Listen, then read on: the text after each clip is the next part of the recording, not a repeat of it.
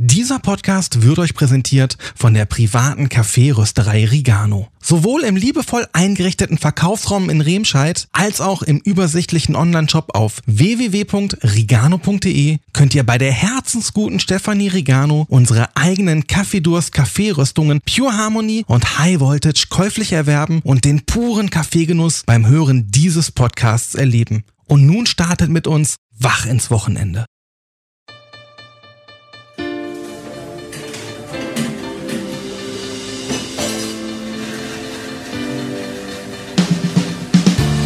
Kaffeedurst.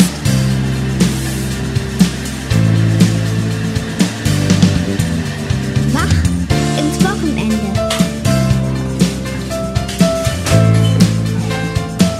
Mit Ben und Jay.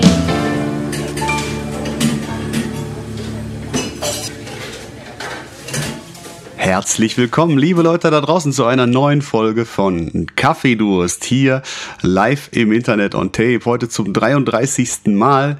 Wir haben heute Freitag, den vierzehnten zehnten zweitausendzweiundzwanzig. Mein Name ist Jens Rösel und am anderen Ende der Leitung ist wie immer niemand anderes als mein guter alter Freund D M. Hey, hey, hey! Guten Morgen, Jay. Guten Morgen. Hier ist für euch der Ben. Nochmal sorry, ich bin echt noch ein bisschen abgehetzt. Ich habe gerade noch wieder ewig im Supermarkt gestanden. Die Kassiererin hat meine Wasserflasche immer über diesen Scanner manövriert, aber die Flasche wollte einfach nicht mit der Kasse sprechen. Ich hatte versehentlich ein stilles Wasser gegriffen. Ja, und mit, äh, ihr merkt schon, ihr Lieben da draußen, mit dieser Art von Humor steigen wir regelmäßig in diesen Podcast ein. Wir begrüßen alle neuen HörerInnen da draußen und alle alten HörerInnen und ähm, ja, wir sind Ben und Jay und wir machen hier regelmäßig eine gute Stunde Unterhaltung äh, aus der Vergangenheit, aus der Gegenwart und aus der Zukunft und ähm, wir haben immer ein paar spannende Themen rausgesucht für euch, die wir hier besprechen, haben auch heute wieder ein paar Highlights dabei. Unsere Geburtstagskinder des Tages werden heute über das Jahr neunzehnhundertzweiundachtzig sprechen und ähm, ja, haben noch ein paar kleine andere Themen für euch vorbereitet. Aber bevor wir anfangen, können wir mal sagen, wo wir diese Woche waren. Wir waren nämlich lernen. Ja, ich weiß nicht, ob man das überhaupt lernen kann. Ich glaube, sowas muss angeboren sein. Aber es wehte ja schon ein leichter Flair von Wetten, das durch das F Z W in äh, Dortmund. Jetzt, wo du das sagst, wir haben da vorher gar nicht genau drüber gesprochen, aber Wetten, das, ne? Also wenn man jetzt mal ganz genau überlegt, und also wir waren bei Mickey Beisenherz, für alle, die es noch nicht gelesen haben. Mickey Beisenherz ist ja der, ähm, naja, der Host des Podcasts Apokalypse und Filterkaffee. Das ist ein Podcast, den ich äh, täglich beziehungsweise im, im Zweitagesrhythmus höre. Und ähm, wer irgendwelche ich, Parallelen zu unserem Podcast entdeckt, das ist reiner Zufall. Ich wollte gerade sagen, es ist reiner Zufall und es ist auch überhaupt nicht unser Vorbild-Podcast. Und ähm, nein, und wir waren gestern Abend da und es war eine, eine hervorragende Veranstaltung ähm, mit äh, tollen Gästen, die gar nicht angekündigt waren. Es war Karl-Josef Laumann da, es war Atze Schröder da und sein äh, Kompagnon, der Kollege Loff. Und ähm, ja, es war, es war eine ganz, ganz hervorragende Veranstaltung, sehr professionell durchgezogen. Letztendlich war es äh, auf einer Konzertbühne und die haben nur zweieinhalb Stunden Talk gemacht. Aber das war so gut und wenn man äh, solche Sachen wie wir hier macht, so einen Podcast, dann äh, guckt man natürlich auf die Details, denn die haben den Podcast Apokalypse und Filterkaffee gestern live aufgenommen. Und ähm, ja, gab es schon wirklich sehr viel abzugucken, sehr viel zu äh, analysieren und es, es war einfach toll. Und wenn du das gerade so sagst, ich kann mir echt vorstellen, also wenn es jetzt Wetten, das noch gäbe, in der regelmäßigen Form, halte ich also Beisenherz für einen hundert Prozent besseren Host von Wetten, das als zum Beispiel Markus Lanz. Na gut, wenn ich jetzt rausgehe auf die Straße und irgendjemanden festhalte und noch acht weitere festhalte, die wären alle bessere Gastgeber als Markus Lanz gewesen. Ich wollte gerade sagen, und die kennen wahrscheinlich alle Mickey Beisenherz nicht. Das ist wahrscheinlich das Nächste. Aber ähm, es war ja ein Geburtstagsgeschenk von mir für dich. Ich selber wäre da eigentlich gar nicht hingegangen, bin aber sehr froh, dass ich dir das geschenkt habe, weil es deutlich besser war, als ich das erwartet habe. Also jeder, der das mal reinhören möchte, es war Mittwoch, der zwölften Oktober. Die Folge, die am Mittwoch, den zwölften Oktober ausgestrahlt wurde, da waren wir zu Gast im Publikum Und ich glaube, Atze Schröder war ja nur als Backup da. Also der Hauptgast war wirklich Gesundheitsminister Laumann. Und ich glaube, dass der Atze Schröder nur dabei war, falls der Laumann nicht zündet. Und ich finde, der Laumann hat richtig gezündet. Ja, das, ja, der das hat war... ja wirklich, ne, für, für einen ähm, Politiker eine, eine sehr, sehr gute Figur gemacht. Er ist in keine einzige Falle reingetappt. Er hat vor jeder Antwort immer überlegt, dann aber auch direkt abgeliefert. Ja, also ich, ich habe irgendwie die Beobachtung gemacht, dass äh, Laumann am Anfang vergleichsweise unsicher war, dass er nicht so wirklich, also er kannte natürlich den Podcast nicht, oder es kann sein, dass er da vielleicht einmal zu Gast war bisher, aber auf jeden Fall war er sehr, sehr ähm, unsicher, was da auf ihn zukommt, und hatte auch ein bisschen Respekt davor, glaube ich. Und wie du schon sagst, Atze Schröder war eigentlich, glaube ich, nur als Backup daneben. Ähm, Und du merktest aber, wie er mit jeder, mit jeden fünf Minuten immer wärmer wurde und, äh, und merkte, dass man ihn da auch nicht vorführen will, sondern dass es einfach eine sehr äh, ja, humoristische, gut gemachte Veranstaltung war. Und äh, letztendlich hat er sich dazu hinreißen lassen, dann auch den einen oder anderen Joke zu erzählen und so. Also das war eine wirklich ähm, war eine schöne Erfahrung, war echt gut. Also danke nochmal fürs Geschenk, und es hat wirklich Spaß gemacht. Ja, es war wirklich sehr schön. Also er ist sehr schnell aufgetaut dann, und auch, äh, was er dann zum Thema Olaf Scholz gesagt hat, dass er keine Führung spürt, dass er äh, dieses Rumgestammel zu diesen Warburg-Bank-Terminen nicht nachvollziehen kann, aber auch seine Kritik an den Zuständen für L K W-Fahrer auf den Rastplätzen. Das kann ich alles zu hundert Prozent unterstreichen, und alles, was er da gesagt hat, das hatte Hand und Fuß, das war sehr, sehr geerdet. Und er hat immer den Eindruck vermittelt, als wäre er immer noch am Puls der Zeit und als wüsste er noch genau, welche Sorgen in der Bevölkerung denn wirklich äh, ja, sind aktuell. Ja, ich habe das, äh, mein, mein absoluter Favorite war, als er diese dreihundert-Euro-Pauschale ansprach, hm. und äh, sich dazu geäußert hat und gesagt hat, ja, man, man kann äh, an einem ganz einfachen Gradmesser in der Bevölkerung messen, wer das eben bekommen sollte und wer nicht. Wenn man nämlich nicht weiß, wer die äh, wohlhabendere und nicht wohlhabendere Bevölkerung ist.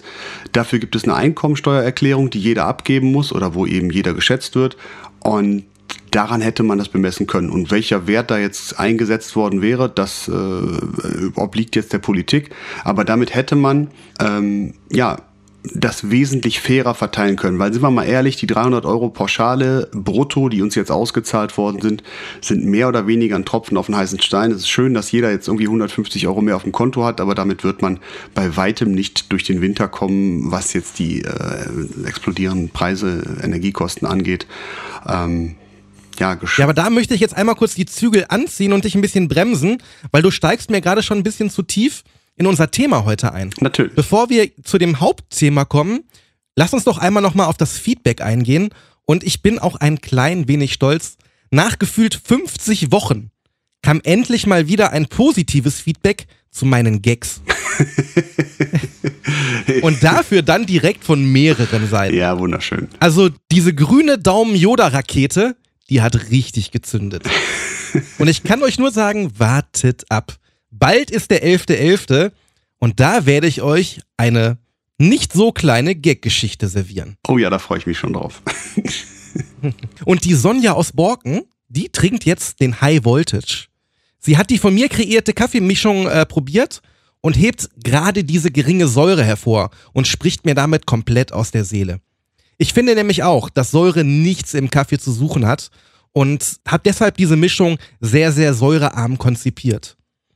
Dann haben wir auch wieder Sprachnachrichten gekriegt.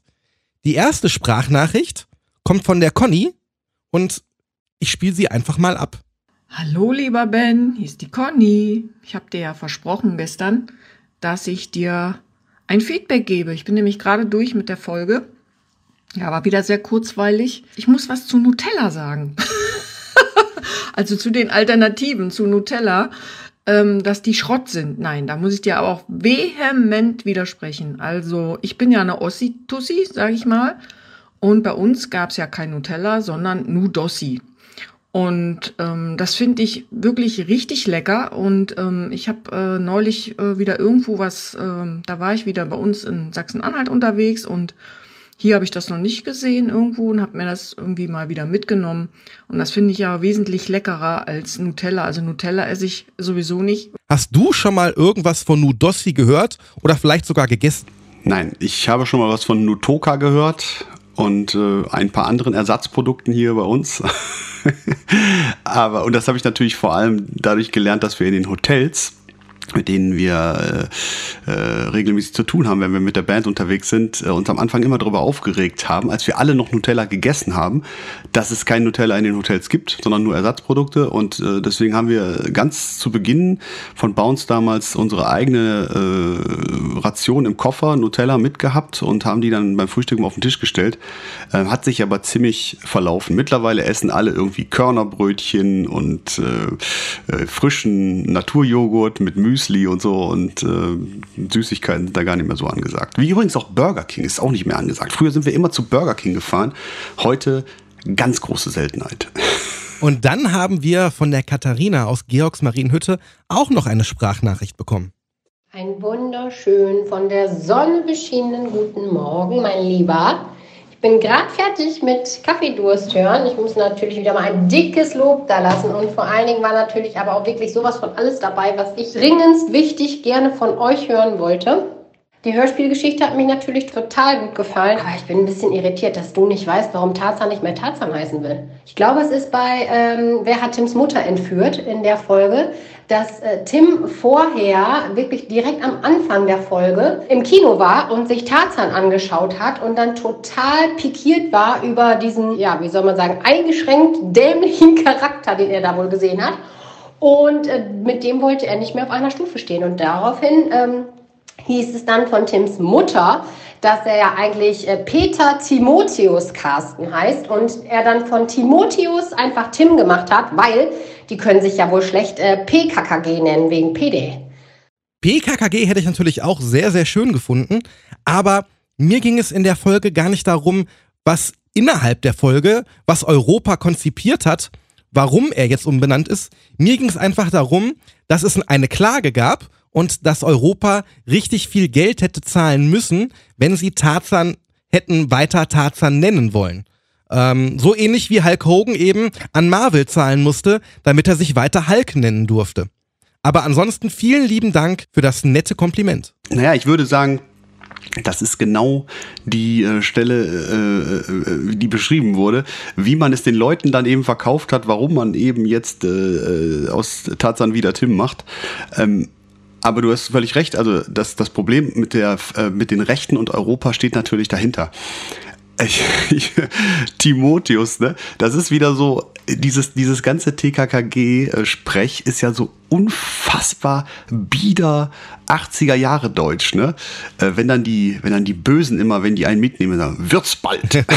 so, so Sachen, oder, oder, dass es immer um Rauschgift geht, ja, und ja. So.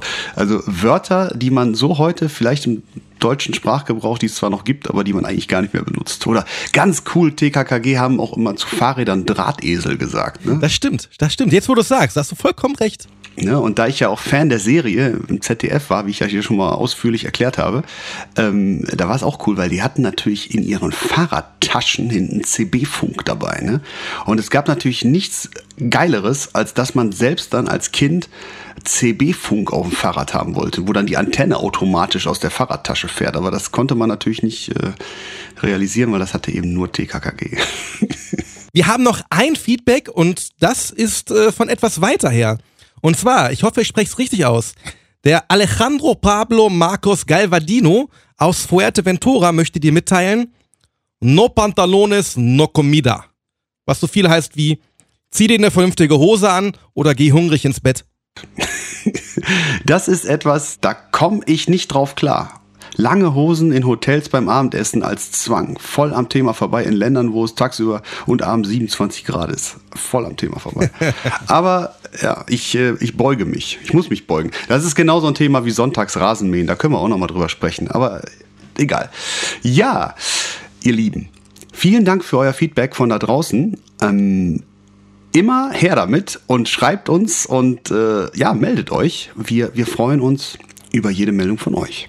Aber wer mäht denn sonntags den Rasen? Ja, ich würde das sofort tun. Warum? Weil ich nämlich der Meinung bin, dass dieses Gesetz aus einer Zeit stammt, wo man mit Benzinmähern noch Rasen gemäht hat und wo die noch ungefähr die, die Lautstärke eines Flugzeugs hatten.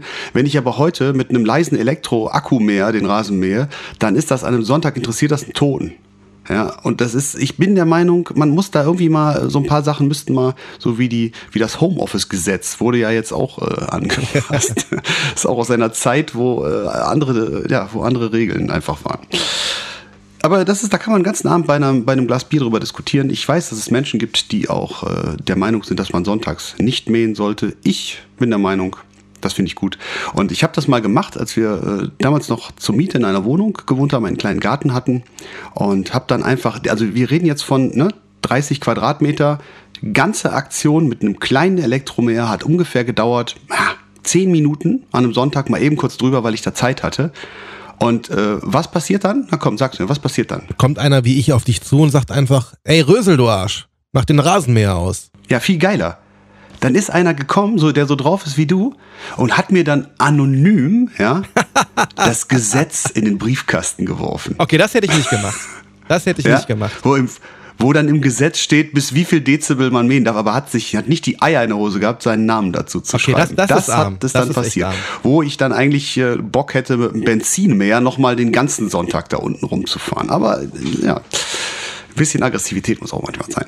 Dann fahren wir wieder runter und äh, wir haben eine Kategorie im Programm, die hieß Hot oder Schrott, aber die wollen wir umbenennen. Das ist richtig. Ähm, und zwar deswegen, ich habe da, als wir bei Mickey Beisenherz saßen, haben wir darüber gesprochen und ich, äh, es gibt eine Sendung äh, auf Vox, glaube ich, die nennt sich auch Hot oder Schrott.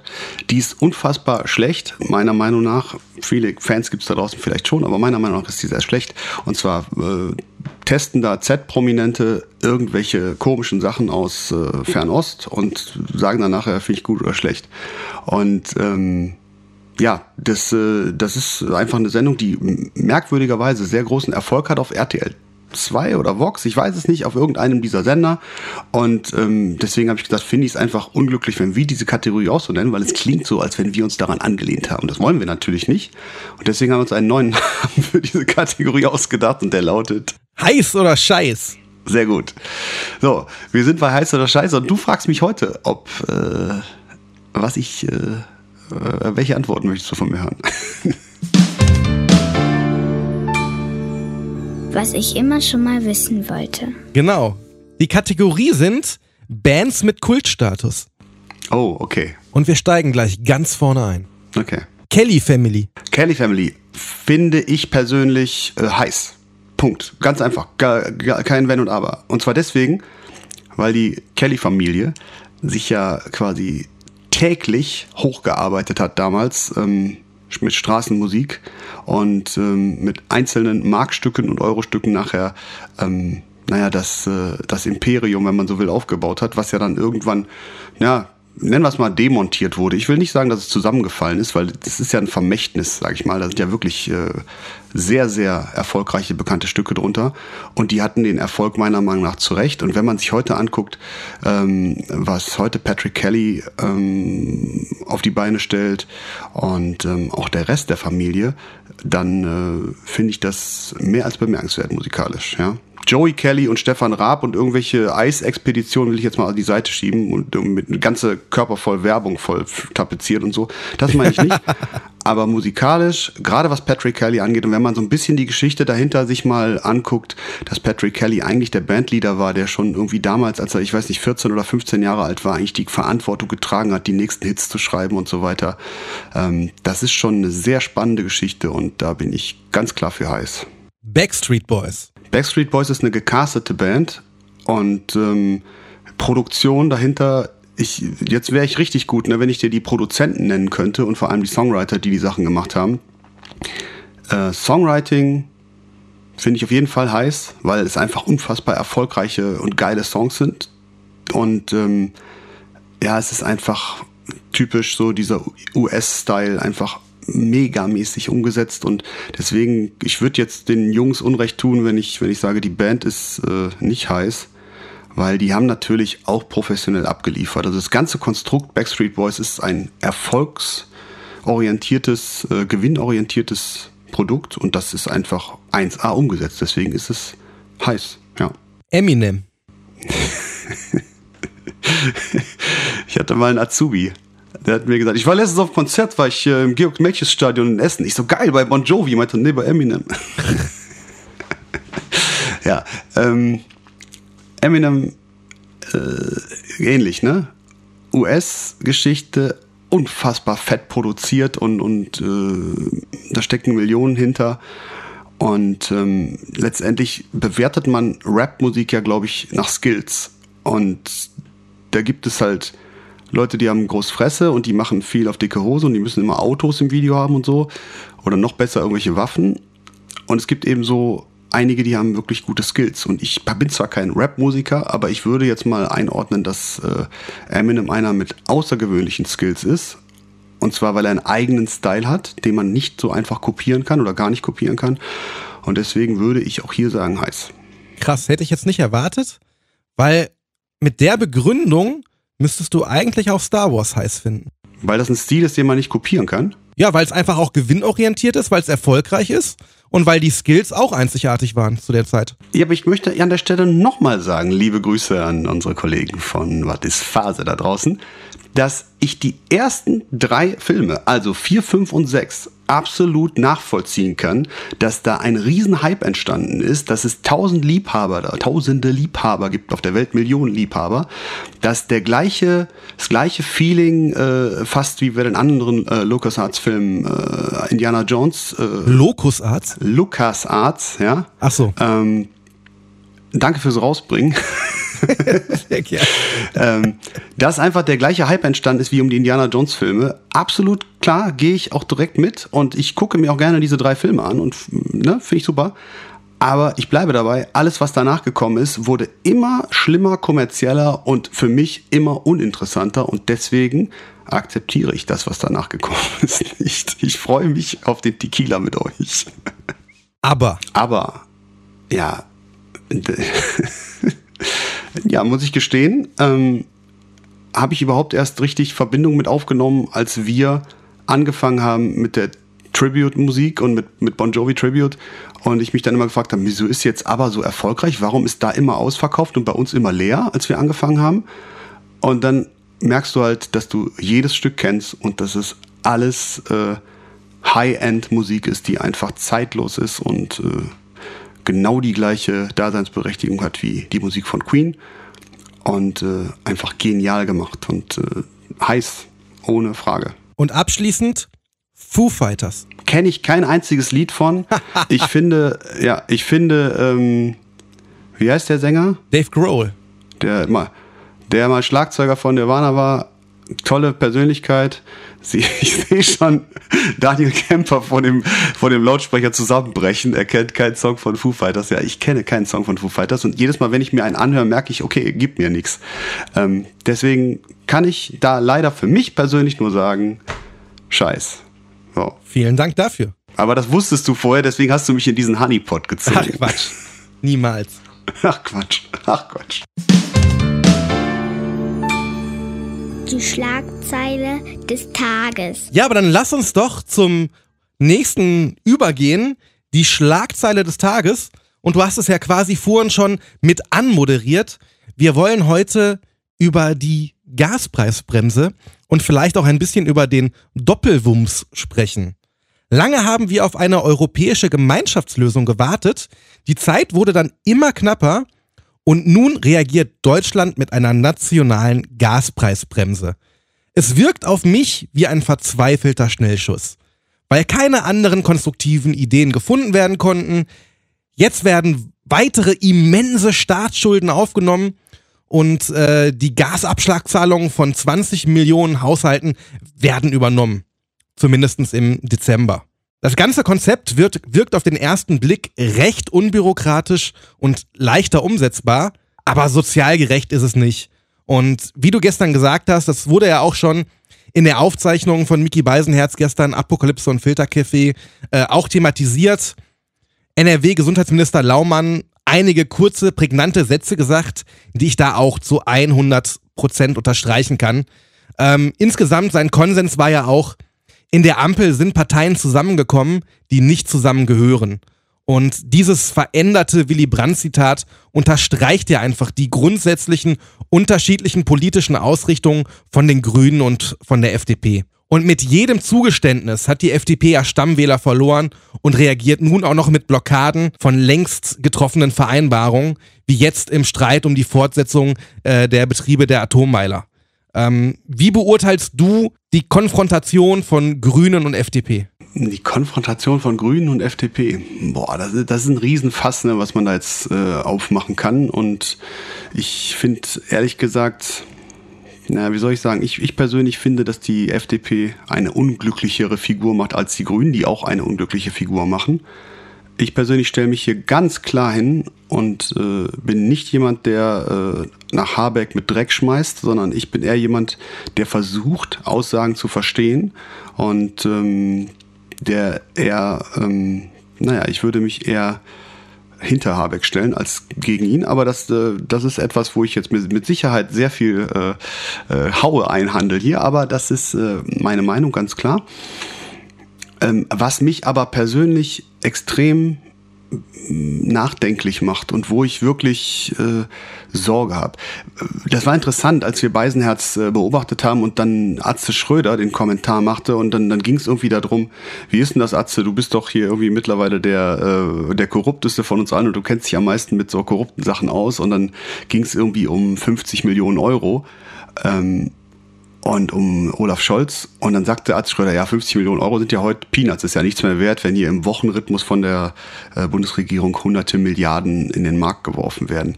Es ist natürlich nicht so, dass im Wochenrhythmus hunderte Milliarden in den Markt geworfen werden, aber wir haben jetzt ein neues Paket mit zweihundert Milliarden Euro. Und ich frage mich halt, wenn der Markt immer mehr mit Geld überschwemmt wird, ist das ja etwas, was das Geld immer mehr entwertet. Und das wiederum frage ich mich, ob da noch ein Gleichgewicht gehalten wird, ähm, die Inflation in Zaum zu halten und gleichzeitig eben Haushalte zu entlasten. Äh, man muss einfach hier den Ökonomen vertrauen und, und darauf vertrauen, dass man äh, hier einfach mehr im Blick hat als wir als Normalbürger. Ne, das hat ja auch damit zu tun, dass äh, wenn, wenn du das äh, Bruttoinlandsprodukt zur, zur einen Hand nimmst und was da eben erwirtschaftet wird, wie viel man dann an Schulden aufnehmen kann, ohne dass es eben kritisch wird und, und zu einem Missverhältnis kommt und so weiter. Ähm, aber wie gesagt, ich, ich finde das beängstigend, wenn wir darüber reden, dass zweihundert Milliarden Euro in den Markt gebracht werden als Schulden. Und ähm, damit meiner Meinung nach oder meinem Gefühl nach Geld immer weniger wert wird. Und das ist kein gutes Zeichen, weil das letztendlich ja bedeutet im Umkehrschluss, dass vor allem alle Ersparnisse, die Menschen haben, und da reden wir jetzt über Lebensversicherungen, über, über Langzeitersparnisse, die... Ähm, Stell dir einfach vor, du hast mit, ich meine, wir beide sind jetzt um die vierzig, ja, und du hast vielleicht nach der Schule damals, als du mit deiner Ausbildung angefangen hast, hast du irgendwie in eine Versicherung investiert, die du irgendwann mit sechzig Jahren ausgezahlt kriegst. Muss nicht zwingend eine Lebensversicherung sein, aber sowas in der Art. Und da kommen jetzt rundgerechnet, keine Ahnung, fünfzigtausend Euro bei rum, weil wir ja auch keine Zinssteigerungen mehr hatten und so weiter. Und du, du landest irgendwo bei fünfzigtausend Euro, wenn du dann sechzig Jahre alt bist. Und die Frage ist halt, was waren diese fünfzigtausend Euro, als du das abgeschlossen hast, im Jahr zweitausendzwei, zweitausendeins wert? Und was werden diese fünfzigtausend Euro wert sein, wenn wir in der Geschwindigkeit wie im Moment mehr Geld in den Markt blasen? Ich glaube, dass, wenn wir jetzt zwanzig Jahre weiterdenken, dann sind wir beide ungefähr sechzig oder ein bisschen drüber und kriegen das raus, dann wirst du für fünfzigtausend Euro nicht mehr so viel bekommen. Da kannst du dir dann, keine Ahnung, ein Fiesta kaufen oder so. Der wird dann ja wahrscheinlich gar nicht mehr gebaut werden und in zwanzig Jahren bin ich bei weitem noch keine sechzig, nur um das mal kurz anzumerken. Bei, bei weitem. Aber ja, äh, bei weitem, ja. Ich gebe ich geb dir da vollkommen recht. Ähm, die Inflation kann das Ganze nur weiter anheizen. Ähm, generell ist einfach Schulden machen nicht der Weg, der uns da weiterhilft. Und äh, wenn ich sehe, wie viele Sondervermögen da jetzt alle schon aufgemacht worden sind und eigentlich fehlen uns ja noch richtig Investitionen gegen die Klimakrise oder für die Sanierung unserer Infrastruktur, die ja komplett marode ist. Es muss ja eigentlich in den nächsten Jahren noch sehr, sehr viel Geld investiert werden. Auch in die Bildung sollte sicherlich mehr Geld investiert werden. Weiter in die Rüstung unserer Bundeswehr. Und ähm, das ist ein klarer, massiver Bruch der schwarzen Null und kann eben uns als Nation auch sehr, sehr stark schwächen. Denn ähm, irgendwann sind wir auf dem Weg und finden uns da wieder, wo sich Griechenland zweitausendzehn vorgefunden hat. Ja, ob das wirklich so krass ist, will ich jetzt mal dahingestellt lassen. Aber es ist ähm, in der Tat so, ne? Der Kollege Laumann sagte das ja auch bei der, bei der Veranstaltung, bei der wir waren. Er sagt halt, man muss auf der anderen Seite aber eben auch gucken, dass man die äh, Industrie und auch die Haushalte natürlich, was Energetik ent- angeht, entlastet, weil wir sonst das Problem haben, dass wir hier Firmen haben, die, äh, wenn sie intensiv, äh, energieintensiv produzieren, und da gibt es einige, ganz schnell den Standort Deutschland verlassen, und wenn diese Firmen weg sind, kommen die auch nicht mehr wieder. Ne? Das, das ist äh, so ein Gleichgewicht. Das ist nämlich genau das Gegenteil zu dem, was man immer sagt, ne? Wir müssen einsparen, wir müssen weniger Energie verbrauchen, wir müssen äh, umweltverträglicher und so weiter. Natürlich muss man das. Aber das bedeutet im Umkehrschluss im, im schlimmsten Fall, dass richtig viele Arbeitsplätze verloren gehen, weil dann ein Ein, ein energieintensives Unternehmen halt den Standort Deutschland verlässt. Ne? Ich würde das einfach so stehen lassen, weil das, ähm, da kann man jetzt, äh, kann man sich eine Flasche Wein aufmachen und noch eine Stunde weiter darüber diskutieren, aber wir wollen ja auch in diesem Podcast die positiveren Dinge beleuchten. Ich denke, damit haben wir jetzt eine große Wunde aufgerissen. Schreibt uns eure Kommentare dazu, schreibt uns eure Sorgen, Hoffnungen und Bedenken, und ähm, dann können wir da beim nächsten Mal nochmal drüber sprechen. Aber ich würde an der Stelle jetzt einfach mal einen Schritt weitergehen. Und wir haben ja jetzt fest verankert bei uns im System hier, dass wir die Top drei nicht jede Woche rausschmeißen, sondern heute einfach mal mit den Top drei weitermachen. Neues aus Amerika. Ja, sehr, sehr gerne. Und ähm, das ist eine sehr weit gefasste Kategorie. Es geht eigentlich um unsere Lieblingsorte oder Lieblingsplätze, und die sind jetzt nicht lokal bezogen auf eine Stadt oder auf ein Land, sondern das kann auch ganz woanders sein. Das kann bei dir eine Bühne in Mannheim sein oder äh, der Grill in deinem Garten, und da bin ich jetzt wirklich gespannt, was dein Lieblingsplatz drei ist. Mein Grill ist es ganz bestimmt nicht, das weißt du. Ne? Mein Grill ist, äh, habe ich keine Freundschaft mit. Ähm, nee, aber es ist in der Tat so. Ich habe mir das auch überlegt, was kann man da jetzt sagen und was, ähm, was ist einigermaßen realistisch und interessant. Und ich habe lange überlegt, und du kannst dir sicherlich vorstellen, was mein Platz drei ist. Ich hätte jetzt noch gesagt, bei deiner Mama im Wohnzimmer auf dem Boden vorm Fernseher. Nee, das nicht. Nein, nein. Also mein Platz drei ist natürlich ganz eindeutig klar. Auf dem Sitz mit einem richtig schönen Bügel auf den Beinen. Auf einem richtig schönen Rollercoaster, der es wert ist. Okay. Ja, und da gibt es natürlich einige. Und das, das, was ich dazu nochmal sagen möchte, ohne jetzt wieder in das Thema Achterbahn tiefer abzutauchen, ähm, für unsere neuen HörerInnen da draußen, ich fahre ganz gerne in der Regel äh, Achterbahn. Und ähm, ja, es ist einfach so, Deutschland hat äh, in den letzten zehn, fünfzehn Jahren da enorm aufgeholt und haben äh, viele tolle Sachen gemacht. Aber es ist letztendlich so, dass wenn man schöne Achterbahn fahren will, muss man leider einfach in die Staaten fliegen. Da geht äh, kein Weg dran vorbei.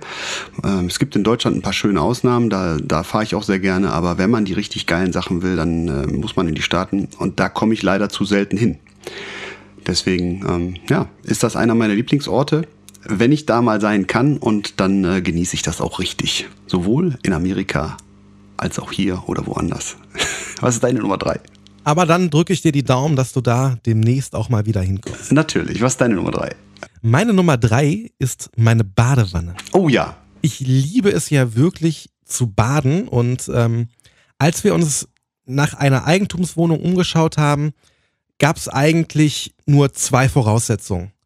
Eine Badewanne und ein Dach über dem Kopf. Und ähm, jetzt haben wir noch eine gefunden, die hat auch noch einen Kamin und einen Garten. Also wir sind hier sehr, sehr glücklich. Und die Badewanne ist jetzt keine normale Badewanne, das ist eine Eckbadewanne, die ist auch recht groß, und das ist einfach mein Happy Place, mein Sweet Spot. Da mache ich Social Media Detox, da mache ich Nachrichten Detox. Ich habe in der Regel kein Smartphone dabei, schon gar kein Tablet. Ich schalte den Kopf aus, ich blende den Alltag aus und genieße einfach. Es gab mal ähm, bei der Hütte der Löwen ein Startup, die nannte sich Badesofa. Und die haben eben für die Badewanne richtig große, bequeme Kissen konzipiert. Und ja, die haben wir ausgetestet, für gut befunden. Und damit halte ich es auch locker mal zwei Stunden einfach nur in der Badewanne aus. Und dann habe ich halt sehr, sehr gerne irgendwelche Zusätze von Kneipp oder Dresdner Essenz, gerne auch so in eine bärige Note und komm da immer raus wie ein neugeborener Mensch. Ich habe jetzt gerade gedacht, Zusätze von Kneipe, also Bier oder so. Ja.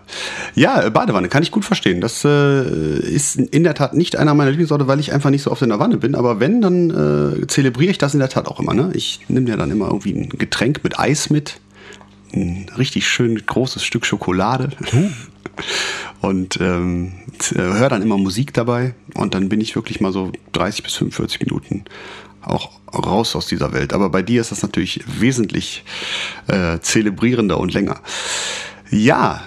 Deine Nummer zwei. Mein Platz zwei. Ich äh, habe da relativ schnell hingefunden und muss ganz ehrlich sagen, mein Lieblingsplatz Nummer zwei ist einfach mein Platz vorne rechts auf der Bühne.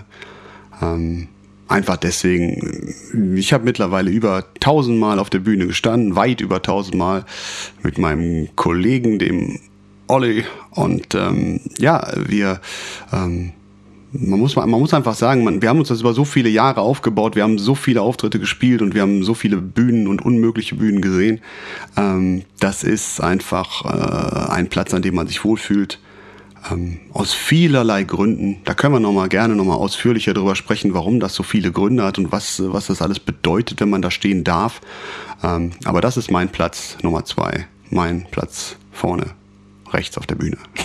Ja, mein Platz zwei, es ist wieder ein geteilter Platz zwei und ja, diese Orte, Plätze, die könnten kaum unterschiedlicher sein. Auf der einen Seite ist es Tulum in Mexiko. Du hast da einfach einen Traumstrand, ein Postermotiv. Ich weiß nicht, ob du das früher noch kennst, Nanunana, wo es dann diese ganzen Poster zu kaufen gab und da gab es dann auch immer irgendwelche Traumstrände. Dieser Strand in Tulum, der hätte wirklich es schaffen können auf eins dieser Motive. Und ähm, das ist der schönste Strand, an dem ich je im Leben gewesen bin. Das Wetter war einfach perfekt. Die Betreuung war perfekt. Ähm, du wurdest da wirklich wie ein König behandelt. Äh, alles war all-inclusive. Und auch generell um dich herum ist ja sehr, sehr viel Maya-Kultur. Es blieb einfach kein Wunsch offen. Und ein wirklich, wirklich schöner Platz, einfach zum Entspannen und zum Urlaub machen. Und äh, der andere Platz, sowohl im Sommer als auch im Winter, ist der Norden von Norwegen. Ein absolutes Schauspiel. Also gerade im Hochsommer, du hast es wirklich sehr, sehr sonnig, du hast ein strahlenblaues Meer, du hast ein richtig sattgrünes Gras und ganz, ganz massive Felsenlandschaften. Du hast diese Fjorde, du hast leichte Berge, du fährst einfach die Küstenstraße lang, fährst um die Ecke und denkst dir, boah, ist das hier schön. Dann fährst du weiter, fährst um die nächste Ecke und denkst dir wieder, boah, ist das schön. Und das kannst du zwei, drei Stunden lang machen und du kommst aus dem Staunen nicht heraus. Gerade im Sommer hast du ja auch Mitsommer, das heißt, es wird sehr, sehr spät, wenn überhaupt dunkel und das bringt einfach auch ein total spektakuläres Farbspiel mit sich. Im Norden von Norwegen gibt es sogar auch noch ein paar nette Strände, Sandstrände, die äh, total menschenleer sind, wo du aber auch einfach mal ins Wasser springen kannst. Du kannst aber auch mit dem Boot rausfahren, du kannst Wale beobachten oder diese Puffins, diese Papageientaucher. Und im Winter hast du natürlich dann noch die Aurora Borealis, die Nordlichter. Wenn am Himmel einfach diese grünen Lichter hin und her tanzen, du eventuell noch so eine Husky-Schneeschlittentour dabei machst, das ist unbeschreibbar magisch. Das glaube ich dir, ja, das glaube ich dir. Das ist, äh, klingt sehr, sehr romantisch. Meine Nummer eins ähm, ist äh, ganz einfach. Und da brauchte ich auch nicht lange überlegen. Und das ist wirklich meine Couch. Ja, klingt jetzt ein bisschen low, aber, aber ist, ähm, naja, es ist jeden, jeden Abend der Rückzugsort. Und äh, wir, wir haben uns das sehr gemütlich gemacht hier zu Hause. Und ähm, ich äh, genieße das sehr, wenn wir dann die, die Mäuse soweit im, im Bett haben und äh, noch den Abend ausklingen lassen und äh, dann so ein bisschen runterkommen. Und äh, ja, das ist der ultimative Heimatort und deswegen ist das für mich auch mein Lieblingsort. Kann ich sehr gut nachvollziehen. Ich durfte ja auch schon ein paar Mal auf dieser Couch sitzen, mit dir den Fenchel-Kümmel-Anis-Tee trinken. Oder was anderes. Wir haben den Kamin angemacht. Zickengold. Ja, wird auch mal wieder Zeit. Ja. Was ist deine Nummer eins? Das musst du nicht wirklich fragen, oder? Ähm, ich hätte jetzt Badewanne getippt, aber es war ja schon. Ähm, sag's mir. New York City. Seit zweitausendacht war ich jetzt fünfmal dort und ich bin da, sobald ich da bin, ein komplett anderer Mensch. Ich bin total euphorisiert. Die ganze Stadt ist mein kompletter persönlicher Happy Place mit zigtausend Sweet Spots. Sei es die Skyline, sei es die Parks, der ganze Spirit in der Stadt, die Vielfalt, aber natürlich auch die großen drei Ps. Pizza, Panini und Pastrami. Du kannst auch, glaube ich, nirgendwo auf der Welt so gut essen wie in New York. Und ich esse wirklich sehr gerne und auch gerne gut und auch gerne viel. Und das Schönste für mich ist es einfach da, in einen von diesen zahlreichen Delis zu gehen. Da hast du eine große Auswahl an Paninis, die du bestellen kannst. Und dann holt er erstmal, wenn du wirklich einen Turkey willst, diesen riesengroßen Schinken und schneidet den mit der Maschine ganz dünn auf. Also jedes Panini wird ganz frisch für dich zubereitet und hat einen phänomenalen Geschmack. Und wenn du dich dann eben zum Beispiel im Gauntry State Plaza Park hinsetzt und auf die Skyline guckst, die Sonne in dein Gesicht scheint und du dieses Pastrami-Sandwich isst. Es gibt nichts Schöneres auf der ganzen Welt. New York. New York. Ja, das kann ich schon nachvollziehen. Ist, äh, ja. Ja. Was sind eure Lieblingsplätze da draußen? Lasst uns hören. Meldet euch bei uns, schreibt uns und äh, wir werden es hier mit allen zusammen teilen. Genau, und deshalb gerne als Sprachnachricht. Wir haben auch kaum fünf Stunden damit verbracht, um das irgendwie technisch umsetzen zu können. Ja, da können wir auch nochmal über technische Probleme, können wir nochmal eine eigene Folge machen. Die wird sehr emotional. Aber das tun wir nicht, sondern wir kommen jetzt zu unserem Hauptpunkt heute und da geht es wieder um die achtziger Jahre. neunzehnhundertzweiundachtzig haben wir heute am Start für euch und äh, da ist auch wieder einiges passiert. Ich persönlich finde, da ist deutlich mehr passiert als neunzehnhunderteinundachtzig. Gerade was Musik und Filme angeht. Hast du das auch so empfunden? Ähm, ja, ich habe das auch so empfunden. Und zwar, ähm, ja, das, ich habe, ich habe es mir angeguckt, aber ich, ich habe jetzt einige Highlights rausgepickt und ähm, oder zwei. Den Rest möchte ich dir überlassen. Mhm. Ähm, einmal das Thriller-Album von Michael Jackson ist erschienen. Das ist sicherlich was ganz Besonderes, erfolgreichstes Album aller Zeiten. Und ähm, ja, alleine die Geschichten, die damit zusammenhängen. Ich bin ja Gitarrist und wenn man dann weiß, dass auf diesem Album äh, Beat It drauf ist und die Geschichte, die hier zusammenhängt mit Eddie Van Halen, der auch schon ein paar Mal in diesem Podcast hier erwähnt worden ist, ähm, dass Paul McCartney an dem Album mitgeschrieben hat und so weiter, da gibt es ganz viel äh, Stories hinter und das ist sicherlich was ganz Besonderes äh, in der Welt der Musik. Und im Jahr neunzehnhundertzweiundachtzig wurden sowohl die Toten Hosen als auch die Ärzte gegründet. Und ich glaube, da können wir beide uns wunderschön schwarz-weiß in zwei Lager verteilen. Ne? Der eine geht nach links, der andere geht nach rechts. Ja, ähm, ich gehe auf jeden Fall nicht in die Ärzte-Ecke. Ich wollte gerade sagen, ich gehe auf jeden Fall in die Ärzte-Ecke und nicht in die Hosenecke. So, ähm, ja, und äh, was hast du rausgefunden? Ja, am vierundzwanzigsten April, ganz knapp nach meinem Geburtstag, gewann Nicole den Grand Prix Eurovision dieser Chanson mit dem Titel Ein bisschen Frieden. Erinnerst du dich? Nee. Weil du wirst dich daran auch schwer erinnern, ne? Ähm, ich war noch nicht geboren. Also ich habe mehr den Mythos erlebt, ne? Und dann immer wieder äh, Nicole in der, in der Dieter-Thomas-Schreck-Hitparade gesehen. Ähm, aber ich kenne natürlich das Lied, aber den Hype, der da drum entstanden ist, damals habe ich natürlich nicht miterlebt. Ich bin mehr, ich habe mehr so den Lena-Hype damals miterlebt, als der Lena den Grand Prix mhm. gewonnen hat. Ja. Ja, das stimmt. Romy Schneider ist im jungen Alter von dreiundvierzig Jahren gestorben. Was mich zu der Frage führt, hast du die Sissi-Filme gesehen? Ähm, ich weiß, wie Sissi aussieht. Ich weiß, dass das auf dem Schloss ist. Ich, äh, oder irgendwie in Wien spielt. Ich habe in Wien mal mit der Band gespielt und wir haben da mal einen Apfelstrudel gegessen und hat gesagt, das ist hier der Place, wo immer Sissi war. Aber viel mehr habe ich mit Sissi nichts zu tun und bin auch nicht traurig drum. Am ersten Zehnten Helmut Kohl wird dank Misstrauensvotums gegen Helmut Schmidt zum sechsten Bundeskanzler. Aufgrund von wirtschaftspolitischen Differenzen kam es zum Bruch mit der F D P, die von nun an mit der C D U koalierte. Und es würde mich nicht wundern, wenn die F D P die Koalition mit der S P D wieder einmal vorzeitig verlassen würde, aber das in den kommenden Wochen. Am zehnten Dezember, E T läuft in den Kinos an. Der Film erreichte einen neuen Rekord an den Kinokassen. Wann hast du zum letzten Mal E T gesehen? Als ich, naja, fünf war oder so. Okay. Das ist ähnlich lange her wie bei mir. Ja. Also ich habe den Film sehr, sehr düster in Erinnerung.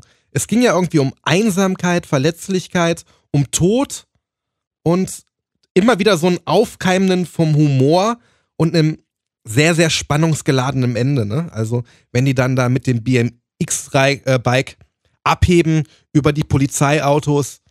Ähm, das war damals für mich als Kind schon sehr, sehr spannend. Ja, diese Szene ist ja auch sehr berühmt und wurde auch in vielen Filmen parodiert, ne? Wo dann irgendwelche Leute mit dem Fahrrad äh, auf dem Himmel Richtung Mond äh, getrampelt sind. E T galt übrigens auch als Vorreiter von Produktplatzierung. Der kleine junge Elliot lockt E T mit Süßigkeiten der Firma Reese's Pieces in sein Zimmer. Zuvor hatte man M und M angefragt, die aber nicht an einer Kooperation interessiert waren, weil sie dem ähm, Film keinen Erfolg zugetraut haben. Und M und M's werden mit Sicherheit das im Nachhinein bereut haben, denn der Film wurde übermaßen erfolgreich. Und äh, Reese's Pieces konnte nach Erscheinen des Films den Umsatz vervielfachen. Hab ich trotzdem vorher noch nicht gehört. Und auch wahrscheinlich nachher nie gegessen. Richtig. Gab's wahrscheinlich hier auch gar nicht. Genau. Und ich meine, wenn man sieht, welches Imperium M und M wieder aufgebaut hat, ne? Also auch wenn du gerade wieder bei New York bist, was die da für einen Store mitten auf dem Broadway haben. Über drei, vier Etagen und wie voll der jedes Mal ist. Nur M und M's Klamotten. Also das ist schon ja. Respekt. Ähm, was ich hier rausgepickt habe, ist äh, zwei... Ähm, wissenschaftliche, im weitesten Sinne wissenschaftliche Themen. Und zwar der C vierundsechzig Computer ist zum ersten Mal auf den Markt gekommen oder ist auf dem Markt eingeführt worden. Und ich denke, es gibt einige HörerInnen da draußen, die ähm, mit dem C vierundsechzig zu tun gehabt haben. Ich persönlich habe da nur mit zu tun gehabt, weil alle meine Freunde einen hatten und ich nicht. Liebe Grüße an meine Mama. Aber ich ähm, habe das äh, sehr, sehr gut in Erinnerung und es war immer... Vielleicht gerade deswegen, weil ich keinen C vierundsechzig hatte, was ganz Besonderes ähm, bei Freunden zu sein und da die ersten Spiele drauf zu spielen. Buggy Boy war zum Beispiel ein so ein Spiel, was äh, bis heute hängen geblieben ist. Ähm, oder auch ähm, Winter Games, ganz, ganz, ganz groß. Ähm, was auch gegründet wurde zu dieser Zeit, ist die Firma Microprose. Und ich glaube, die alten Zocker da draußen äh, werden das ein oder andere Microprose-Game kennen. Und ich habe diesen Punkt extra gewählt, weil es gibt da nämlich was ganz Besonderes. Ähm, Spiele von Microprose. Äh, also Microprose war ein, ein, ein Label, was äh, Spiele vertrieben hat. Damals vor allem natürlich für äh, die gängigen Computer. Das war zu der Zeit... für den C vierundsechzig schon, aber dann auch für den Amiga und für die ersten P C-Varianten, also für den dreihundertsechsundachtzig äh, und vierhundertsechsundachtziger Prozessor. Und ähm, Stunt Car Racer war ein so ein Spiel, was von Microprose äh, vertrieben wurde. Und Transport Tycoon, das war so ein Spiel, da musste man mit Zügen äh, Sachen von links nach rechts bringen. Auch ganz, ganz äh, krasser Wegbereiter für alle möglichen Tycoon-Varianten, die danach entstanden sind. Civilization eins und zwei brauche ich, glaube ich, gar nicht viel zu, zu sagen. Für alle Zocker da draußen sollte das ein Begriff sein. Und natürlich, und das ist äh, ganz, ganz, ganz besonders, Microprose hat auch ähm, auf dem Markt Rollercoaster Tycoon eins eingeführt, was mein Leben nachhaltig verändert hat. So, was hast du noch gefunden? Ja, aber haben sich getrennt. Aber haben sich getrennt. Sowohl beruflich als auch privat gingen sie getrennte Wege. Und ähm, ja, ich habe dich ja schon gefragt, heiß oder scheiß? Und äh, da hast du gesagt heiß. Und ich meine, da sprechen halt auch dreihundertfünfundsiebzig Millionen verkaufte Platten. Richtig. Hier, ne? Das ist schon eine richtig hohe Marke. Ja, zu Recht. Und dann habe ich mir mal die Filme angeschaut. Welche Filme wurden denn neunzehnhundertzweiundachtzig veröffentlicht? Und bin da auf Poltergeist, den habe ich nie gesehen, gestoßen. Aber der muss ja auch ein Meilenstein der Filmgeschichte sein. Und ähm, den muss ich mir irgendwann mal bei runtergelassenen Rollläden angucken. Äh, es war aber auch die Zeit, wo stellenweise die Soundtracks erfolgreicher oder besser waren als der Film selber. Wie ich zum Beispiel finde bei Ein Offizier und Gentleman. Up Where We Belong von Joe Cocker. Oder eben auch äh, der nächste Rocky-Film, Rocky drei, mit Eye of the Tiger. Also ich glaube, Rocky drei gegen Mister T war nicht so erfolgreich wie der Song nachher selber. Und ähm, ja, Sylvester Stallone hat halt nicht nur Rocky gespielt, sondern auch den ersten Rambo. Also die beiden Rollen quasi, die ihn bis heute berühmt machen. Rambo, da konnte ich mich nie wirklich hineinversetzen. Das war ja schon mit dem Posttrauma äh, des Vietnamkriegs, aber wie er dann doch irgendwie dann so ausgerastet ist und wie das dann doch dermaßen ausarten konnte, das habe ich bis heute mich nie wirklich rein empfinden können. Und es war für mich immer zwei Spuren drüber, weshalb ich den Film nicht wirklich häufig gesehen habe. Wie stehst du ja. zu Rambo? Ja, das ist ja... Ähm ich weiß nicht, wie es bei euch da draußen ist, aber bei mir war es so, dass ich überhaupt erst ganz spät natürlich verstanden habe, was äh, posttraumatische äh, Ereignisse bezogen auf den Vietnamkrieg bedeuten und was überhaupt der Vietnamkrieg bedeutet hat und was diese Veteranen und so waren. Und da kann man auch direkt die, äh, die Spur jetzt weiterziehen bis zum A-Team, wo wir schon mal drüber gesprochen haben. Ne? Da wird auch immer wieder der Vietnamkrieg erwähnt und ähm, dass die, äh, naja, äh, ausgedienten Soldaten früher im, äh, in, in Vietnam waren und so weiter. Ähm, das hat man im Geschichtsunterricht, wenn überhaupt, dann irgendwann mal vorgesetzt gekriegt. Und äh, dann hat man sich dafür interessiert. Also bei mir war es zumindest so, dass ich mich da als Zehnjähriger nicht für äh, interessiert habe und deswegen natürlich auch die ganzen Zusammenhänge nicht verstanden habe. Und das ist bei Rambo natürlich ganz extrem. Wenn du... Ähm, Die, die ersten beiden Teile siehst, ähm, ja, ich, äh, wenn man, wenn man den geschichtlichen Hintergrund nicht hat, ist das eigentlich relativ unvollständig, finde ich. Ja, absolut. Na? Und das, äh, da haben die Amerikaner äh, sicherlich äh, gerade so die ähm, etwas Älteren damals zu der Zeit eine ganz andere Relation zu gehabt, als wir deutschen Kinder in den äh, Anfang der achtziger Jahre. Ja. Was ja trotzdem nicht äh, dem Kultstatus von Rambo in Deutschland irgendwie geschadet hat. Also es ist ja jedem ein Begriff gewesen. Nee, aber gewesen. Du, hast, du hast diesen martialischen, du hast diesen martialischen, muskelbepackten Typen mit den zwei M Gs in der Hand. Es gibt doch mal irgendeinen, der hat mal irgendwie bei so einem äh, Mythbusters, haben die mal versucht, ob das überhaupt geht, mit zwei M Gs, jedes in einer Hand irgendwie so zu stehen. Das ist irgendwie physikalisch gar nicht möglich, weil der Rückstoß dich sofort ummäht dann, ne? Ähm, Und mit dem, mit dem Stirnband und den schwarzen Haaren und so und, und keine Ahnung. Das ist so dieses Bild, was man von Rambo hatte. Aber wie gesagt, was dahinter steckt und was die, was die ganzen Zusammenhänge sind, das sollte man für meine Begriffe auch verstehen, wenn man sowas guckt. Und äh, uns ist das halt irgendwie, ja, ich gerade sagte, unvollständig. Und dann bin ich auf die Songs gestoßen. Und da sind viel, viel coolere Songs entstanden als im Jahr davor. Und ich fange direkt mit einem Klassiker an, den du auch kennen wirst. Felicita von Albano und Romina Power. Ja, ich musste ich damals, ich kam nicht dran vorbei, weil bei uns viel W D R vier gehört wurde, ja, was noch? Aber das lief doch in jeder italienischen Restaurante, egal wo du warst. Entweder lief Albano oder Romina Power oder es lief Eros Ramazzotti. Das erinnert mich, das erinnert mich jede italienische Bar an äh, Atze Schröder gestern Abend. ah, Espressi, Espressi, Espressi. Moment mal, willst du das wirklich? Wo, was ist es? Ja. Das ist jetzt blöd für euch da draußen, man, man, man müsste jetzt den Zusammenhang erklären, aber es war gestern sehr lustig. Ähm, äh, man muss dabei gewesen sein. Entschuldigt, ich wollte nicht abschweifen, ja? Kein Problem, kein Problem, aber um das kurz zusammenzufassen, Atze Schröder ist mit Mickey Beisenherz in Bochum beim Italiener gewesen und die ganze Zeit wurde Italienisch gesprochen und irgendwann haben sie aber geschnallt, dass es Atze Schröder ist. Und dieser ganze italienische Akzent und so war weg und die haben komplett nur noch Ruhrpott gesprochen. Ja. Und einfach dieser Wechsel, der war sehr, sehr humoristisch und natürlich noch untermalt und wir haben uns da gestern wirklich weggeschrien, das stimmt. Ja, es war wirklich gut, ja. Ähm, dann gab's aber von äh, Asia Heat of the Moment oh, und ja. eine Band, die, glaube ich, ich habe noch nie jemanden gehört, der gesagt hat, ich mag die Band nicht.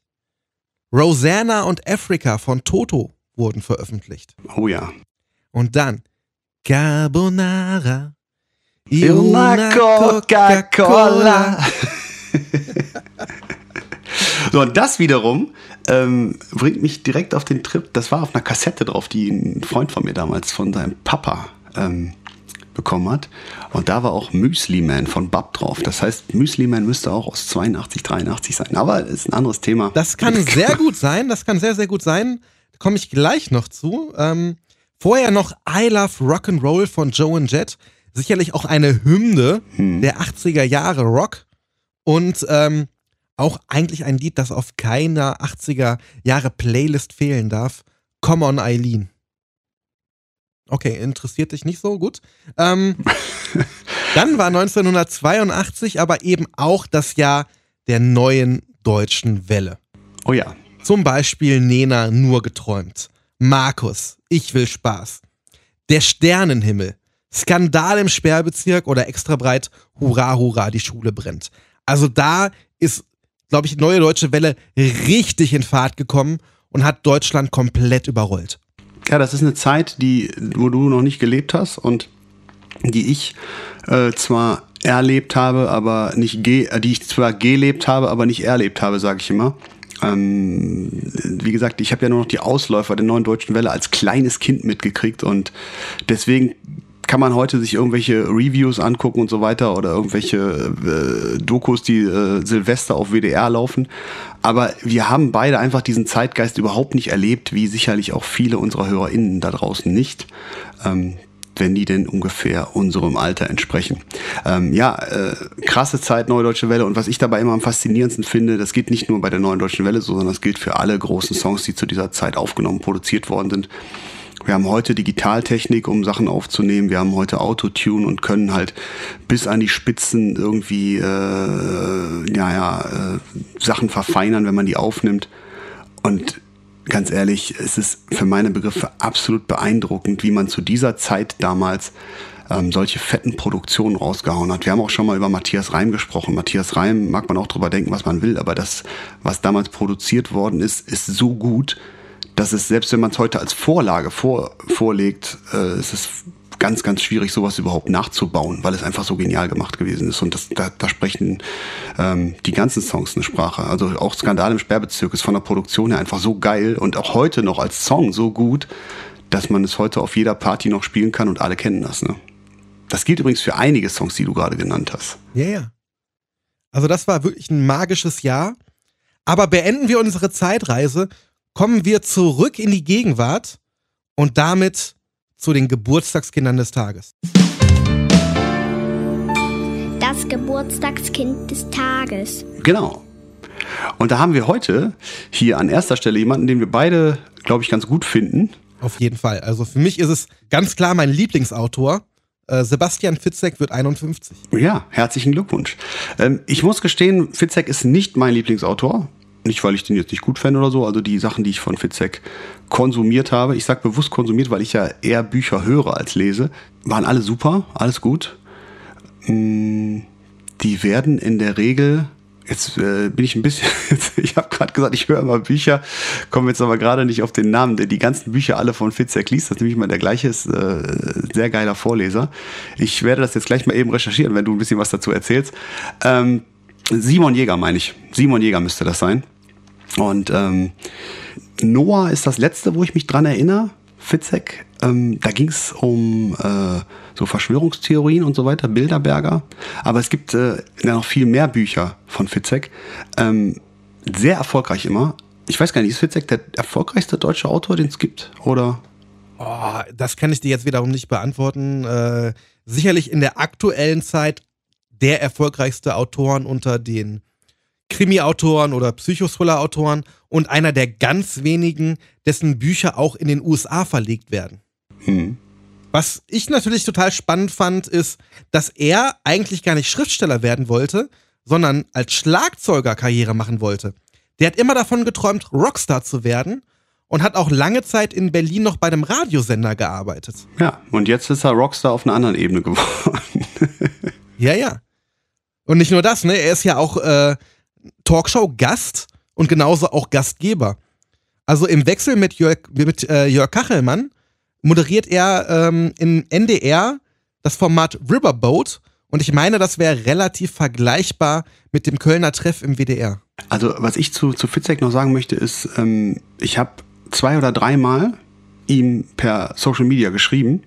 Da ging es um äh, die Umsetzung seiner Hörbücher, die äh, ne, als Hörbücher vertont worden sind. Und da ging es um, mhm. weiß ich nicht, um irgendwelche Details. Und was ich hier mal betonen möchte, Sebastian Fitzek macht selbst seine Social-Media-Seite, wo sich ganz viele auf gleicher Ebene mal was von abschneiden können, weil das wird ja in der Regel von den Agenten oder Agenturen oder sonst wie irgendwie rausgehauen. Du hast überhaupt keine äh, originalen Aussagen, Informationen des eigentlich Prominenten, wenn man ihn so nennen möchte, sondern äh, hier ist das so, Fitzek steht dahinter, schreibt selbst und vor allem antwortet er auch. Ich habe dem also, wie gesagt, ein paar Mal geschrieben und habe eine super höfliche Antworten gekriegt und war mit dem in einem sehr äh, coolen, kurzen Smalltalk und äh, klasse Typ, kann ich nur sagen. Das glaube ich. Und was ihn ja so besonders macht, ist einfach sein Schreibstil. Diese verworrenen Wege auf der Suche nach der Wahrheit beziehungsweise nach dem Täter. Auf Seite hundert bist du dir felsenfest sicher, du weißt genau, wer es war. Und auf Seite hunderteins wird dir klar, nee, weißt du nicht. Und damit spielt er einfach total gerne. Manchmal übertreibt er es auch. Also wenn du quasi auf einer Seite gefühlt drei Wendungen in der Handlung plötzlich äh, vollziehen musst, ist das ein bisschen stark konstruiert, aber er hat da einfach eine Reihe an Meisterwerken geschrieben. Mein Lieblingsbuch ist Splitter. Und ähm, er hat ja, glaube ich, wirklich fast jedes Jahr einen neuen Spitzenroman rausgehauen. Manche sind verfilmt worden. Und da kann ich auch nur sagen, kein Film kommt an das Buch heran. Und das letzte Buch, was er geschrieben hat, hat er mit Mickey Beisenherz zusammengeschrieben. Schreib oder stirb. Ich habe es gestern mitgenommen, wollte signieren lassen. Aber Mickey hat sich nicht mehr blicken lassen. Und wir haben auch Kaffee mitgenommen für Mickey. Hat er leider auch verpasst. Ja, vielleicht ein andermal. Wer hat noch Geburtstag gehabt? Sacha Baron Cohen, der britische Komiker und Schauspieler, wird auch einundfünfzig. Was sagt dir Sacha Baron Cohen? Naja, ich äh, möchte mit Sacha Baron Cohen immer in Verbindung bringen. Ali G. und den Spruch am Ende des Films, das ist gutes Shit. ähm, so, und äh, zweitens äh, möchte ich damit in Verbindung bringen, ähm, ich meine, wir haben natürlich, glaube ich, viele von uns und... Äh, unseren HörerInnen da draußen haben Borat damals gesehen im Kino. Ähm, aber ähm, was ich wirklich auch noch damit in Verbindung bringe, ich habe im Kino gesessen, das war auch Ali G, der Film. Ich weiß, ich glaube, wir haben mit Olli, Olli damals in dem Kinofilm und ähm, der Film fing an und die Synchronstimme von Sacha Baron Cohen in diesem Film für Ali G war Mola Adebisi. Und ich bin aufgestanden im Cinemax Wuppertal. Ich habe laut gerufen, das ist jetzt nicht wahr, es ist nicht Mola Adebisi. Und dann bin ich in meinen Sitz gesunken, war massiv enttäuscht. Und wir hatten jetzt die ganze Zeit die Stimme von Mola Adebisi vor uns und es war furchtbar. Ich kann mir das bildlich vorstellen. Aber so unterirdisch das Niveau der Filme und der Figuren ja auch immer ist. Er studierte an der Cambridge-Universität und beendete sein Studium mit der Note zwei. Also aller Ehren wert. Er selbst ist ja praktizierender Jude und legt seine Rollen immer als judenfeindlich an. Und gerade mit dem Film Borat löste er deswegen ja extreme Kontroversen aus. Und ich glaube, Borat ist die Mutter der Frage, was darf Satire? Ja, das stimmt. Wie bewertest du Borat? Ja, wir haben viel gelacht. Das muss ich ganz ehrlich sagen. Ich, ich, ich habe den ja mehr als äh, Comedy-Film gesehen und ich habe den weniger als politischen Film gesehen. Und ähm, ich... Äh, hab da überhaupt keine Probleme mit. Er nimmt ja halt durch diese Art einfach auch dem Gegenüber die Hemmungen und die entlarven sich ja dadurch selbst, dass die eben sehr öffentlich über eigene Vorurteile sprechen. Er hat ja nachher auch selber gesagt, er hat nicht das Land Kasachstan der Lächerlichkeit preisgegeben, sondern die Leute entlarvt, die nachher wirklich geglaubt haben, dass es in Kasachstan genauso aussieht und abläuft. Das ist ja die Szene, wo die dann da um diesen Hühnerstall rumlaufen und so, ne? Ja, das ist meine Schwester. Sie ist Top fünf Prostitute in Kasachstan. Genau. Wir alle sehr stolz. Ja, genau. Hast du denn äh, das Interview mit Donald Trump gesehen? Nein. Als Ali G hat er Donald Trump interviewt und dafür auch den British Comedy Award gewonnen. Und um das mal kurz einzuordnen, das ist ungefähr so, als hätte Dennis aus Hürth Angela Merkel interviewt. Ja. Ja, und beim nächsten Geburtstagskind, da kommen in meinen Gedankengängen viele Parallelen zu äh, Don Healy, dem äh, Mitglied der Eagles, auf. Paul Simon, der wird heute einundachtzig Jahre alt, dem wird eine ähnliche Genialität zugesprochen wie den Eagles auch. Aber ich, wie auch bei den Eagles, habe von Paul Simon nur drei Songs, die ich wirklich außergewöhnlich gut finde. Und alles andere empfinde ich eher als langweilig. Wie siehst du das? Also wir spielen ja von äh, Simon und Garfunkel Missus Robinson. Das ist sicherlich ein Welthit, Weltmusik. Dann gibt es noch Sound of Silence und The Boxer und dann hört es bei mir auch auf. Genau, also die ich, drei meinte ich auch, ja. Bin auch ehrlich gesagt, glaube ich, einfach die falsche Generation. Das ist äh, äh, schöne Musik, unheimlich gute Stimmen, aber ich äh, habe Woodstock nicht miterlebt und ich habe auch diese ganze komplette Zeit nicht miterlebt. Deswegen, äh, wir spielen die Nummer sehr gerne, wir spielen ja Missus Robinson, aber alles andere, was mit Simon Garfunkel ist, da bin ich leider komplett raus. Ja, sehe ich also wirklich ähnlich. Ich glaube wirklich zwischen fünfundsechzig und siebzig haben die beiden, man kann ja schon fast sagen, als dynamisches Duo brilliert und da wirklich tolle Songs geschrieben, gerade eben diese drei. Haben dann einundachtzig im Central Park nochmal ein kostenloses Konzert gegeben, also mitten im Herzen von New York vor mehr als fünfhunderttausend Menschen. Und ich habe dann nochmal schnell nachgeguckt, ob das eventuell Weltrekord ist, aber mitnichten. Der Weltrekord liegt bei vier Komma zwei Millionen Zuschauern. Rod Stewart soll in Brasilien an der Copacabana vor vier Komma zwei Millionen Menschen gespielt haben. Und ich frage mich, wer möchte das gezählt haben? Ich wollte gerade sagen, wer hat das gezählt? Irgendein Bolsonaro. In Wirklichkeit waren es nämlich nur vierhundertzwanzigtausend. Jetzt wird es eventuell lustig. Oder auch nicht. Dann freue ich mich jetzt auf deine Lieblingskategorie und bin gespannt, was du mir heute servierst. Ja, äh, kommen wir zu unserer Uh, favorite Category. Und ich starte heute mit einem kleinen Scherz, einer kleinen Scherzfrage in dieser Runde. Und die Frage ist, was ist weiß und stört beim Frühstück? Das ist ein alter Scherz aus der Grundschulzeit. Vielleicht kannst du dich noch erinnern. Nee. Lawine. Okay. So. So, ja, so, das war jetzt äh, der zum Aufwärmen. Und dann gibt es äh, noch einen zweiten, den ich hier für euch vorbereitet habe. Und zwar ähm, sagt die Lehrerin zu Peter, tut mir leid, aber mehr als eine fünf minus kann ich dir im Fach Französisch nicht geben. Sagt Peter, gracias. So, ich möchte dazu folgende, folgende Ergänzung liefern. Ich möchte hier voller Stolz behaupten, und ich glaube, ich habe das schon mal in diesem Podcast erzählt, aber ich sage es jetzt nochmal, für alle, die noch dran sind, ja, ich habe es tatsächlich mal geschafft, in Französisch eine sechs minus zu schreiben. Bei der guten Frau Meinen, und es ist, äh, ja, es muss ungefähr jetzt fünfundzwanzig Jahre her sein. Und kannst du dir vorstellen, wie man das schafft? Du hast noch nicht mal deinen Namen richtig geschrieben. Nein, viel besser. Du musst dir vorstellen, das war ein Vokabeltest. Du kennst ja diese lieblosen Vokabeltests, ne, von, von der Oberstufe. Dann so, Lehrer nimmt irgendwie so ein Stück Matrize und haut da irgendwie zehn Wörter drauf, die ihm gerade einfallen, verteilt das und dann hier kommen eben zehn Minuten Vokabeltest und auseinandersetzen und dann hast du halt irgendwie gewonnen oder verloren. So. Und es war ein französischer Vokabeltest und es waren, glaube ich, sechzehn Fragen. Ich hatte achtzehn Fehler.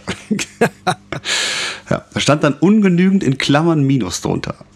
Ich habe es leider nicht aufgehoben. Ich glaube, mit dieser Glanzleistung ist die Folge durch, oder? Ja, damit sind wir, glaube ich, wirklich am Ende heute. Hä?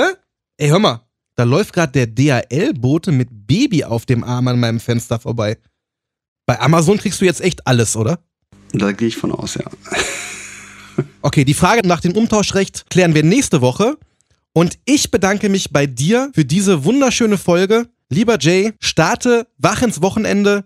Liebe HörerInnen, startet ihr auch mit uns wach ins Wochenende. Und wir hören uns nächste Woche wieder. Ja, von mir auch nochmal Dankeschön fürs Zuhören. Dankeschön für die äh, schöne Unternehmung gestern Abend mit dir, mein lieber Ben, beim äh, Kollegen Beisenherz. Das war wirklich toll.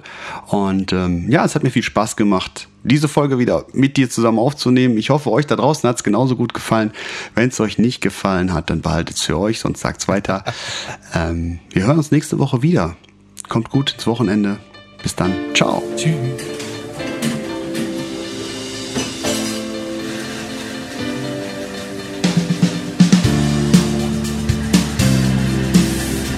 Wiedersehen. Bis zum nächsten Mal.